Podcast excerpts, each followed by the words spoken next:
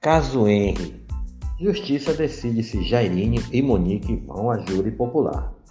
Após a continuação da audiência de instrução e julgamento do processo em que Monique Medeiros da Costa e Silva e seu ex-namorado Jairo Souza Santos Júnior, ou Jairinho, são réus pela morte de Henry Borel Medeiros.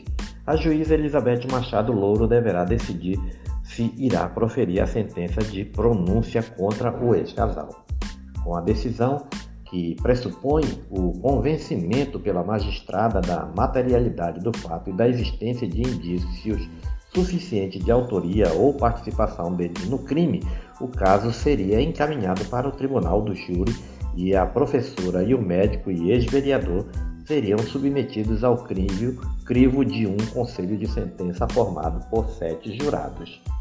A partir das 9 horas e 30 minutos desta quarta-feira, Monique e Jairinho terão a primeira oportunidade de serem ouvidos em juízos. Eles prestaram depoimento na 16ª DP da Barra da Tijuca em 17 de março do ano passado, quando alegaram que o menino foi vítima de um acidente doméstico e negaram que tivessem cometido crimes.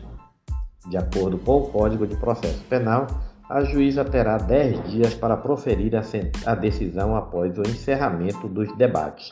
Ainda há, entretanto, diligências pendentes a serem concluídas no processo que já passa de 3.500 páginas.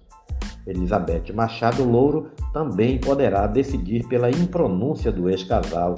A sentença rejeita a imputação para julgamento perante o Tribunal Popular por não haver o convencimento da existência do crime ou por não haver indícios suficientes de autoria ou participação.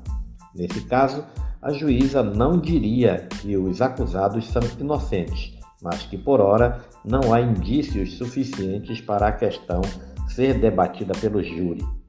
Outro caminho que pode ser considerado por Elizabeth Machado Louro é a da desqualificação e acontece quando há o convencimento da existência de um crime que não é doloso contra a vida, como o caso do homicídio.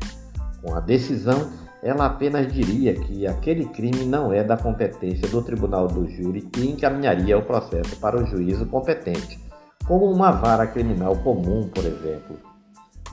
Ainda há a possibilidade de absolvição sumária quando a juíza pode absolver os acusados por restar provado não serem eles autores ou partícipes do crime.